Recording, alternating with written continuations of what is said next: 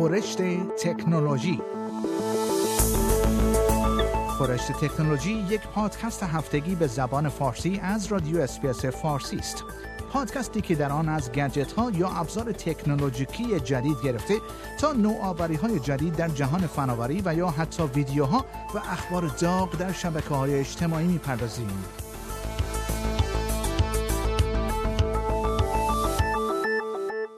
ایلان ماسک می‌گوید ما باید در مریخ مستعمره تشکیل دهیم تا بتوانیم در صورت وقوع جنگ جهانی سوم گونه های خود را حفظ کنیم. ایلان ماسک بنیانگذار شرکت تولید کننده خودروهای الکتریکی تسلا و شرکت سپیس اکس در روز یکشنبه گذشته گفت انسانها باید مهاجرت به مریخ را در اولویت نخست خود قرار دهند. بگونه که بتوانند در صورت وقوع جنگ جهانی سوم از گونه های موجود در جهان محافظت کنند. آقای ماسک تنها چند روز پس از آن که دانالد ترامپ رئیس جمهور ایالات متحده آمریکا اعلام کرده در نظر دارد به منظور کاهش تنش‌های هسته‌ای موجود بین ایالات متحده آمریکا و کره شمالی با کیم جونگ اون رهبر کره شمالی دیدار کند گفت این موضوع بسیار مهم است که یک پایگاه خودپایدار در مریخ داشته باشیم زیرا این پایگاه به اندازه کافی دور از کره زمین است و در صورت وقوع یک جنگ جهانی احتمال آنکه سالم بماند به مراتب بیشتر از پایگاهی است که در کره ماه قرار داشته باشد. آقای ماسک گفت اگر جنگ جهانی سوم آغاز شود ما می‌خواهیم اطمینان حاصل کنیم به اندازه کافی دانه های تمدن انسانی را در جایی دیگر نگه داشته که بتوانیم آنها را برگردانیم و طول عمر دوره تاریک بشریت را کوتاه کنیم. گفتنی است شرکت سپیس اکس در حال تولید وسیله است که بتواند انسانها را به کره مریخ ببرد. یک فضاپیمای 100 متری که از آن با نام رمز BFR نام برده می شود اما آنگونه که آقای ماسک می‌گوید ایجاد یک مستعمره در مریخ نیازمند منابع فوقالعاده کارآفرینانه است. بنیانگذار شرکت خودروهای برقی تسلا در پاسخ به این پرسش که این ایده ممکن است ایده ای برای فرار افراد ثروتمند از کره زمین باشد به خطرات چنین تصمیمی اشاره کرده و گفته است که این ایده ممکن است شبیه آگهی ارنست شکلتون در خصوص اکتشافات قطب جنوب باشد سخت، خطرناک، احتمال بالای مرگ و هیجان برای آنها که جان سالم به در می‌برند. چیزی شبیه به این گفتنی است سفینه فضاپیمای BFR شرکای اسپیس اکس آقای ماسک قرار است در نیمه نخست سال 2019 پرواز کند. و خبر بعد مایکروسافت تایید کرده که همه نسخه های ویندوز 10 از سال آینده به یک ویژگی موسوم به S mode مجهز خواهند شد. شرکت مایکروسافت به تازگی تایید کرده است که در نظر دارد تا یک ویژگی موسوم به S mode در نسخه ویندوز 10S خود را به نسخه های معمولی سیستم عامل ویندوز 10 خود اضافه کند. این خبر ممکن است برای بسیاری از کاربران این سیستم عامل محبوب کمی گیج کننده باشد.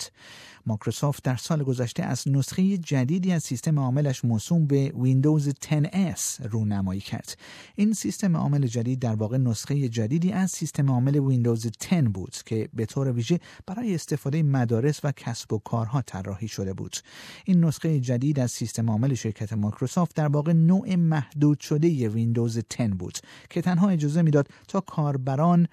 اپ هایی را از فروشگاه ویندوز یا به زبان دیگر Windows Store بر روی کامپیوتر خود دانلود کنند این در واقع همان دلیلی است که کامپیوترهای مجهز به ویندوز 10S امن‌تر هستند و می توانند عملکرد پایدارتری نسبت به سیستم عامل ویندوز 10 ارائه کنند.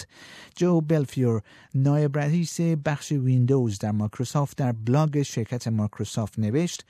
از آن زمان تا کنون ما بازخوردهای بسیار خوبی از جانب مشتریان و شرکای تجاری خود درباره ویندوز 10S دریافت کرده ایم. بر مبنای این بازخوردها ما تصمیم گرفته ایم تا این تجربه را برای مشتریانمان ساده تر کنیم. برای این کار در بروز رسانی های بعدی ویندوز 10 که به زودی ارائه خواهند شد مشتریان این گزینه را خواهند داشت تا یک نسخه جدید ویندوز 10 Home یا ویندوز 10 Pro PC را با قابلیت فعال کردن S mode خریداری کنند مشتریان تجاری ما نیز خواهند توانست همین کار را در نسخه های ویندوز 10 Enterprise انجام دهند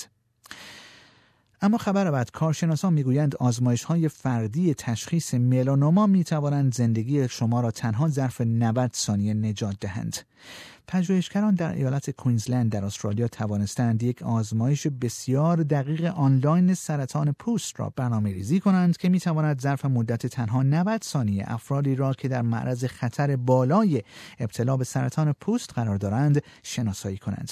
این آزمایش احتمال ابتلا به این بیماری کشنده را ظرف سه سال و نیم آینده پیش بینی می کند. این آزمایش برای افراد بین چهل و هفتاد سال و بر اساس داده های گردآوری شده از بزرگترین پژوهش مربوط به سرطان پوست در جهان که توسط انستیتو پژوهش های پزشکی برگوفر موسوم به QIMR تهیه شده توسعه یافته است. در همین راستا یک مقاله علمی نیز به تازگی در ژورنال ملی انستیتو سرطان به چاپ رسیده است. پروفسور دیوید وایتمن می‌گوید گروه پژوهشی او ظرف مدتی بیش از 8 سال اطلاعات بیش از 45 هزار بیمار مبتلا به ملانوما را تحلیل کردند. او می‌گوید این آزمایش قدرتمندترین ابزاری است که ما تاکنون در خصوص پیشبینی ملانوما آن را توسعه دادیم. این آزمایش پیشگویانه آنلاین که استفاده از آن نیز بسیار آسان است در نهایت افراد را در پنج طبقه بندی قرار می دهد که از طبقه بندی موسوم به خطر بسیار بالاتر از حد متوسط گرفته تا خطر بسیار کمتر از حد متوسط متنوع است. پروفسور وایتمن می‌گوید انجام آزمایش های منظم به ویژه برای افرادی که در معرض خطر بالای ابتلا قرار دارند ممکن است به شناسایی زود هنگام ملانوما و قبل از گسترش یافتن آن به لایه های زیرین پوست و یا دیگر نقاط بدن کمک کند. این پادکست رادیو SBS بود. برای کسب اطلاعات بیشتر از وبسایت sbs.com.au دیدن کرده و یا اپ SBS Radio را دانلود کنید.